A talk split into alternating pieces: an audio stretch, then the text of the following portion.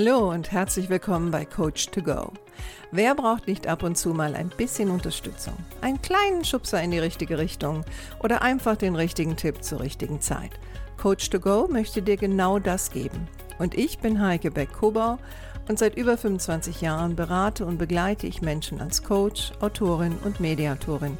Und ich würde mich sehr freuen, wenn ich auch dein Wegbegleiter sein darf. Hallo und herzlich willkommen zu Folge Nummer 107. Umgang mit egoistischen Kollegen und Kolleginnen. Hast du auch manchmal so das Gefühl, dass irgendwie die Menschen immer egoistischer werden? Das ist das, was mir oft gespiegelt wird. Ähm, besonders im Arbeitsalltag begegnet mir das immer wieder. Wobei ich aber auch oft merke, dass Menschen verwechseln Egoisten sehr oft mit Egozentrikern oder Narzissten. Und vielleicht am Anfang so ein bisschen die Unterscheidung. Also ein Egozentriker ist jemand, der immer sich selbst in den Mittelpunkt stellen muss und will. Also der ist emotional auch ganz stark von der Anerkennung von anderen abhängig. Und ein Narzisst ist ja, also wenn es eine krankhafte Persönlichkeitsstörung ist, dann ist das jemand, der hat diese krankhafte Sucht nach Großartigkeit. Ne? Also der hat eine starke vorgeschobene Selbstliebe und empfindet sich teilweise selbst als großartig, ohne es unbedingt zu sein. Und der Egoist, hat nicht unbedingt das Bedürfnis, dass er selbst im Mittelpunkt steht oder dass er großartig ist, sondern der Egoist hat ein ganz anderes Ziel und dazu möchte ich einfach ein kleines Zitat von Oscar Wilde mal in den Raum stellen, weil ich finde, das beschreibt es ganz schön. Egoismus besteht nicht darin, dass man sein Leben nach seinen Wünschen lebt, sondern darin, dass man von anderen verlangt, dass sie so leben, wie man es wünscht. Das ist Egoismus. Und wenn du jetzt sagst, okay, also ja, da habe ich einige in meinem Umfeld, vielleicht auch den einen oder anderen Narzisst oder Egozentriker, und auch dazu habe ich, glaube ich, schon die eine oder andere Folge gemacht, dann ist auch immer so die Frage, was, was löst der andere erstmal bei mir aus? Ne? Und bei manchen ist es so, dass die, das stresst die, also das bringt die in Stress, die wollen dann meistens so eine Person vermeiden oder sind oft in Alarmbereitschaft, wenn so ein erkannter Egoist um die Ecke kommt. Manchmal haben sie auch ein bisschen Angst ähm, vor diesen Menschen, weil der vielleicht auch der oder die sehr stark auftritt und seine Bedürfnisse einfach in den Vordergrund stellt und dann bleibt auch wenig Platz für die eigenen Bedürfnisse. Und manchmal hat man auch Hemmung, sich dem entgegenzustellen weil Egoisten haben meistens sehr, sehr gute Argumente für ihre Wünsche und Bedürfnisse und erscheinen auch oft sehr, sehr uneinsichtig. Also das sind dann oftmals sehr stark auftretende Personen. Aber bevor ich dir ein paar Tipps gebe, was du tun kannst im Umgang mit solchen Menschen, möchte ich aber trotzdem sagen, dass ein gewisses Maß an Egoismus ist im Grunde genommen auch sinnvoll. Also Egoismus hat auch dazu geführt, dass ähm, die Menschen auch teilweise überlebt haben. Ne? Sie haben sich und ihre Bedürfnisse vor die anderer gestellt. Es hat auch sichergestellt, dass ihre Gene überleben. Das ist jetzt keine Entschuldigung für Egoismus, aber es soll auch nicht heißen, dass gar kein Egoismus angesagt ist. Also wenn du jemand bist, der eher harmoniebedürftig ist und Egoismus grundsätzlich als negativ sieht, dann möchte ich dir sagen, das ist nicht unbedingt so. Na, du darfst auch an der einen oder anderen Stelle auf deine Bedürfnisse natürlich beharren ne, und dich auch durchsetzen. Letztendlich wie, ist es wie so oft. Ne? Die Dosis macht das Gift. Warum tun wir uns also so schwer mit Egoisten? Manchmal ist es auch diese Angst vor dem Konflikt, ne? weil die halt, wie ich schon vorher sagte, relativ stark auftreten. Ähm, manchmal fehlt dem einen oder anderen auch das Selbstvertrauen. Ja, oder man weiß nicht so genau, wie man es machen soll. Dazu möchte ich dir ein paar Tipps geben. Und manchmal ist es auch was hochgradig psychologisches. Also ne, man ist es gewohnt, so behandelt zu werden. Vielleicht wurde man früher schon so behandelt an einer anderen Arbeitsstelle, vielleicht schon in der eigenen Familie. Und vielleicht gibt es auch tiefenpsychologisch gesehen, tief in den Menschen drin, ein Glaubenssatz, der da lautet, man hat es nicht anders verdient. Jetzt weiß ich nicht, wie das bei dir ist, wenn du nach Tipps suchst. Sagen wir einfach mal, dich stört dieser latente Egoismus und du weißt nicht, wie du dem jetzt begegnen sollst. Ja, dafür möchte ich dir ein paar Tipps an die Hand geben. Wenn du aber sagst, ich glaube, das ist bei mir ein bisschen tiefer, eigentlich wiederholt sich das in meinem Leben immer wieder, dass ähm, die Bedürfnisse von, von anderen stehen vor meinen eigenen, dann ist es vielleicht Zeit, mal drüber nachzudenken, sich eventuell da auch eine psychologische Hilfe zu suchen also eine Beratung oder eine Therapie oder wie auch immer. Aber gehen wir mal zurück zu dem alltäglichen Egoismus, den manche Kollegen und Kolleginnen an den Tag legen. Und was kannst du also tun? Wie so oft steht am Anfang erstmal so ein bisschen Selbstwahrnehmung ne? und sich erstmal damit auseinanderzusetzen, ähm, was löst dieser Egoist eigentlich bei dir aus. Und das ist natürlich etwas, das machst du nicht vor dem Egoisten, das machst du ähm, zu Hause, in der ruhigen Minute, dass du einfach mal versuchst zu verstehen, was sind eigentlich die Gedanken, die durch einen Egoisten bei dir ausgelöst werden und welche Emotionen hängen an diesen Gedanken. Gehst du dann in eine Opferhaltung? Ähm, fühlst du dich dann schuldig? Ne? Also da muss man erstmal so ein bisschen gucken.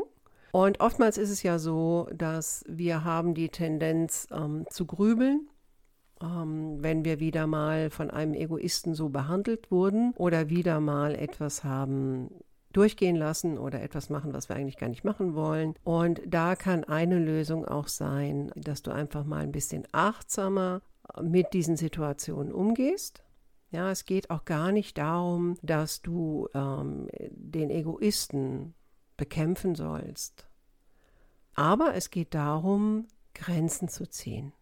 Und viele Egoisten haben durch ihr Auftreten, erleben die natürlich auch immer wieder, dass sie keine Grenzen gesetzt bekommen, weil sie halt relativ selbstsicher auftreten. Und was die ja auch ganz gerne machen, ist, dass wenn sie im ersten Durchgang nicht das bekommen, was sie wollen, arbeiten sie auch sehr gerne mit Schuldgefühl. Und wenn du mal so Situationen, die du vielleicht erlebt hast, mal so innerlich ähm, durchspielst, dann wirst du auch erkennen, was an dem Verhalten löst was bei dir aus und wo ist eigentlich der stärkste wichtigste Trigger? Also ist es dieses Auftreten, die Körpersprache, äh, die Rhetorik oder ist es die, die Botschaft? Also zum Beispiel diese, diese Schuldzuweisung, wenn du dich vielleicht mal versucht hast zu wehren. Also äh, schau erst mal da. Und was nicht hilfreich ist, finde ich, dass man jetzt ähm, krampfhaft versucht zu verstehen, warum der andere so ist, wie er ist. Das spielt eigentlich im Umgang mit dem Egoisten gar, keine so große Rolle. Weil selbst wenn du herausfinden würdest, warum der Mensch so egoistisch ist, würde darin wahrscheinlich keine Lösung stecken. Wenn du also für dich herausgefunden hast, was sind die Trigger, und was lösen die bei dir aus? Dann geht es auch darum, dir mal bewusst zu machen, auch du hast Rechte. Auch du hast das Recht, mal Nein zu sagen deine eigenen Bedürfnisse in den Vordergrund zu stellen, das ist dein Recht. Und schau mal, wie es dir damit geht, wenn du, wenn du dir das mal bewusst machst. Fühlt sich das gut an oder merkst du, wie du Probleme hast, dich dem Gedanken anzunähern, dann ist da natürlich auch etwas, wo du vielleicht mal genauer hinschauen musst. Grundsätzlich würde ich immer empfehlen, in der Interaktion, also wenn jemand, ein Egoist, seine Bedürfnisse oder ihre Bedürfnisse in den Vordergrund stellt und etwas von dir will oder deine Bedürfnisse kleinredet, würde ich immer empfehlen, bevor du reagierst, innehalten. Halte erstmal inne, hol mal ein paar Atemzüge Luft Schau mal, was läuft in dir ab? Wie fühlt sich das an? Willst du das? Willst du das nicht? Und wahrscheinlich willst du das nicht und dann sagst du einfach Nein. Und ich habe schon eine Folge gemacht zu dem Thema, wie sagt man richtig Nein? Und in der Kurzform im Grunde genommen heißt das, sag einfach Nein. Erkläre es nicht. Sag nicht vorher, ah ja, entschuldige bitte, aber nein. Tut mir leid, nein. Ich kann da leider nicht, weil bla bla bla, nein. Ähm, sondern sage einfach nein. Je weniger du reingibst, desto besser ist das. So. Jetzt ist der Egoist natürlich nicht gewohnt, dass er ein Nein bekommt. Es kann sein, dass der dann anfängt zu argumentieren. Ja, also dass eine Art von Konfliktsituation entsteht. Die musst du einfach aushalten und bei deinem Nein bleiben. Manchmal kommen so Sachen wie, ja, was, was soll das jetzt heißen? Ja, Nein heißt Nein. Ich kann das nicht machen. Wenn der jetzt fragt, ja, wieso kannst du das nicht machen? Halte wieder einen Moment inne und sage, je nachdem, ich will das nicht machen. Also pass auf, dass du nicht in diese Erklärungsschleife gehst. Weniger ist immer mehr. Vielleicht sagst du auch, du, ich muss das jetzt auch nicht erklären, ich werde das nicht für dich machen. Oder ich sehe das nicht ein, das so zu machen. Ne? Jetzt kann es sein, wenn der Egoist merkt, dass seine Argumente nicht fruchten, dass du bei deiner Meinung bleibst, dann haben die manchmal die Tendenz, ganz schnell zu wechseln und sagen dann sowas wie, mein Gott, du bist aber egoistisch, du kannst das doch mal machen, ähm, wieso sollen deine Bedürfnisse jetzt im Vordergrund stehen? Also die werfen dir vor das, was sie selbst machen. So, jetzt musst du aufpassen. Du könntest jetzt aus der Logik heraus sagen, ja, das machst du doch selber und schon haben wir eine Art von Schlagabtausch. Besser ist es, nicht so zu reagieren, nicht zu erklären, entweder das abprallen zu lassen, also gar nicht viel dazu zu sagen, ist auch eine interessante Technik, oder aber zu sagen, ja, du darfst das gerne so empfinden, aber ich bleibe bei meiner Aussage oder ich bleibe bei meiner Meinung oder ich bleibe bei meinem Nein. Also im Grunde genommen ähm, Im Englischen würde man sagen, hold your ground. Also heißt, ne, bleib in dieser Position und wiederhole einfach das, was du schon gesagt hast. Dass der andere nicht zufrieden ist, ist klar. Dass der andere dir vielleicht versucht, noch irgendwas an den Kopf zu werfen, auch da könntest du jetzt sagen, du kannst jetzt mich gerne noch mehrfach angreifen, wenn du das möchtest. Es ändert nichts an meiner Meinung, es ändert nichts an meiner Position, es ändert nichts an meinem Nein. Was immer du auch vorher in den Raum gestellt hast, ähm, du musst dabei bleiben. Manchmal geht es sogar so weit, dass man diese Art von Unterhaltung abbrechen muss. Ja, indem man einfach ganz klar sagt, du, ich möchte jetzt auch darüber nicht mehr reden. Ich habe gesagt, was ich zu sagen habe. Punkt. So, jetzt kann es passieren, dass der Egoist das auch vor versammelter Gruppe macht und du dann denkst, ja, ich kann ja nicht vor versammelter Gruppe reagieren. Doch kannst du. Wenn du kurz und knapp reagierst und wenn du dich vorher vorbereitet hast, dann ist es sogar besonders wichtig, dass du das vor der Gruppe machst. Weil viele sagen mir dann, ja, dann, ähm, nee, ich bleib dann ruhig und dann denke ich eher, vielleicht suche ich später nochmal das Gespräch. Nein. Auf gar keinen Fall. Der Egoist muss spüren und das auch gerne vor versammelter Gruppe, dass er nicht weitergekommen ist. Ich habe betont gesagt im Titel Kollegen und Kolleginnen. Ich habe nicht gesagt Chefs und Vorgesetzte. Das ist nochmal ein bisschen anderes Thema. Dazu werde ich nochmal eine Folge machen. Ne, auch da muss man immer genauer hinschauen. Aber hier geht es um gleichberechtigte Personen, wo deine Bedürfnisse genauso viel zählen wie die von jedem anderen. Dazu wollte ich dir die Tipps geben. Es ist nicht einfach.